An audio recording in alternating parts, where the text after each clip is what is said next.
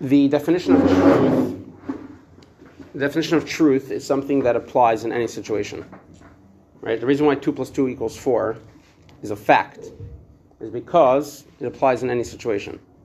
There's no situation, there's no country, there's no time, there's no year, there's no uh, you know week of, or month where two plus two does not equal four. So that's why it's a fact, and that's what makes it a truth. Truth meaning something that will always apply, as opposed to a feeling, as opposed to an opinion. Right? Those are all things which are not facts, meaning they're not truths. They're not truths. The word truth, the idea of truth, is something eternal, something that will last forever in any situation. And Yiddishkeit, of course, what? Sorry? Yeah. Yiddishkeit, of course, is Torah, uh, emes. Hashem Elokeichem emes, right? Because Hashem lasts forever. Torah lasts forever. What does that mean, Torah lasts forever? It means, so on a global level, meaning that Torah was given 3,333 plus years ago, and it will always last forever. One of the principles of faith is, of Yiddish faith, of Jewish faith, is that there will never be a time where Torah mitzvahs will not apply. Meaning, obviously, when Torah itself gives a condition like it has to be done in the Beis Hamikdash or has to be done in Eretz Yisrael, so obviously it only applies there. But the the the halachas, the mitzvah Hashem commands, will never be able to be changed. A Navi can never come and, and say, oh, you know what, this mitzvah doesn't apply anymore, etc. Right? So that's what it means on a global level, the Torah is truth. What does it mean on a personal level? What does it mean the Torah is true? It means that no matter what situation I find myself in in my life, Torah is there as my life. Torah is there as my guide. Mitzvahs are there for me. Hashem is there for me. That's what it means. And this is very important when somebody lives a lifestyle which is not apparently, so to speak, Jewish. Which means that if someone's sitting in yeshiva and learning, someone's sitting in kollel and learning, someone's a shliach, someone's a rav, so a teacher, so his whole life is a life of Torah, of course, right? Of course, this yid operates by Torah and mitzvahs. That's his whole life. But if you have a yid who is in business, a yid who's in business, which of course is, I would say, most people, most yidden, most yidden are not, the percentage of yidden are not that most of them are rabbis and teachers and shluchim. Most Jewish people, most from yidden, are in the world of business. So when you're in the world of business, you're going to your office in Manhattan every day, or uh, you know, or or or even if it's in Crown Heights, but you're, you're dealing with other people who are not necessarily Jewish or not necessarily from, you're in a world that is not apparently a world of Torah. And that's where, um, unfortunately, it's easy to drop standards. We, we recently learned the story of the Chassid Rashab with the, with the rubbers that he went into business and, he and he lost his, uh, he dropped his standards and that's when the Rebbe Shab told him, uh, you know, I, have seen a, he, a feet, uh, I've seen feet in rubbers, I've never seen a head in rubbers.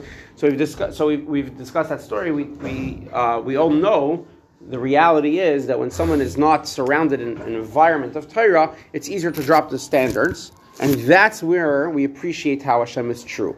That's where we appreciate Torah mitzvahs are true. That Torah mitzvahs are eternal, they last in any situation, meaning even in such a situation. A Jewish person, a frum yid who's in business, He's in a world of Torah. He's in a world of doing mitzvahs. And every opportunity that he has, that he could find to do a mitzvah, to, to, to, to spread a mitzvah, to spread the light of Torah in his place of work is a tremendous, tremendous opportunity. Specifically, not the topic, but specifically in this time of year, the Rebbe spoke about many, many, many times about how people in business should um, should give their their coworkers, their their um, you know, their business uh, associates and contacts, shmura matzah.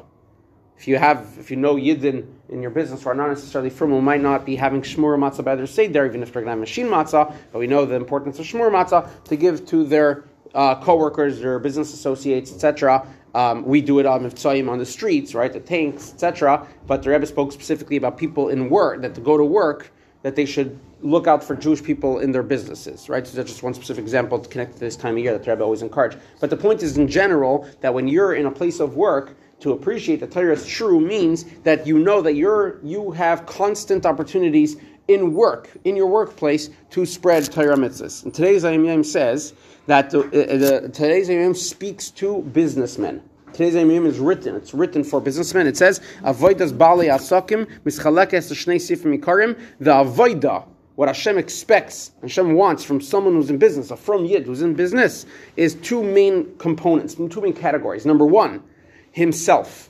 That whenever he has a spare moment, whenever he's sitting in the store, he's waiting for customers, he's waiting for uh, someone to call him back. What do you do in your free time? You don't, uh, you know, you know, you don't. Uh, open the open a you know a website and start just browsing through things. Open up a sefer, learn a Mishnah. The Rebbe gives an example. You learn a Mishnah, learn a parak of Mishnayos, a parak of Tanya. You should have a something of Torah, Chumash Mishnayos Tanya that you should be Baki Balpeh. We spoke that uh, the Yom Yom speaks many times about learning Torah Balpeh and having something that ready by heart to repeat, and that you'll always be able to. A lot of times, especially in those days, business meant having to walk from store to store to sell your to sell your uh, business, to uh, to uh, advertise, etc. Whenever you're you, you whenever you're walking the street, what are you going to do? You're going to be able to repeat words of Torah Balpeh. So that's the first category of avoida of a businessman is for himself that he should always be full of Torah at every spare moment. And then step two is to spread that with someone else. That whenever you're talking to fellow yid, even within the context of business, you should always be able to sneak in something spiritual, to sneak in a Dvar Torah, to sneak in a lesson that he could learn. What? So you're a rabbi? I thought you were a businessman. But that's the point. Torah is true. If Torah is real, if Hashem is real, then it doesn't matter what your official job is. If your official job is a rabbi, your official job is a businessman. If you really believe in Hashem, which of course you do, if you really believe in Torah mitzvahs and the eternity and the truth of Torah mitzvahs, then it applies in any situations. So whether you're officially a rabbi or officially a businessman, that's what it means to be able, number one, again, for yourself, and number two, to be able to spread it for your to someone else. You could all, I mean, most of you sitting right here, your parents are in business. You could all ask your parents, your fathers, your mothers, of, um, and, and I guarantee you that they will all have a story where on the middle of a meeting you suddenly realize the guy was Jewish, pulled out his tefillin, put, you know, you put put tefillin on the guy. I personally have heard. I'm not going to call out, but uh, I personally heard stories from some of your par- fathers of their experiences like this in uh, in business. Um, and it's so true. It's a mindset that we have to have that wherever we are, we are there as Hashem's messenger, as Hashem's shliach, as a Rebbe's shliach, to be able to spread another mitzvah, to be able to do another mitzvah, again, both for yourself and for someone else. I just want to finish off personally. This Yom is very special for, for me and my family. Today is my grandfather's yahrzeit, um, which I, am actually going to ask if everyone could have in mind davening and learning today, L'ilui Nishmas, Rafal Menachem Nachum ben Yitzchak Isaac. Um, I'll write the name on the board. My grandfather passed away 25 years ago. I was three years old, so I don't really remember him well. But uh, but from from everything I've heard about him, my, my, grandfather was a businessman. Was he was involved in the world of business. Um, and this is exactly, it's fascinating how the, his yahrzeit, the yemim of his yahrzeit, literally describes how he acted. He um, he not just not just exactly the way of Vayim today to spread words of Torah amongst all his friends, amongst all his business uh, associates, but actually he used his actual business to create things for Torah. And I'll just give one specific example. My grandfather worked in a furniture company. Um, he owned a furniture company, so you know obviously he had uh, resources of wood, of lumber,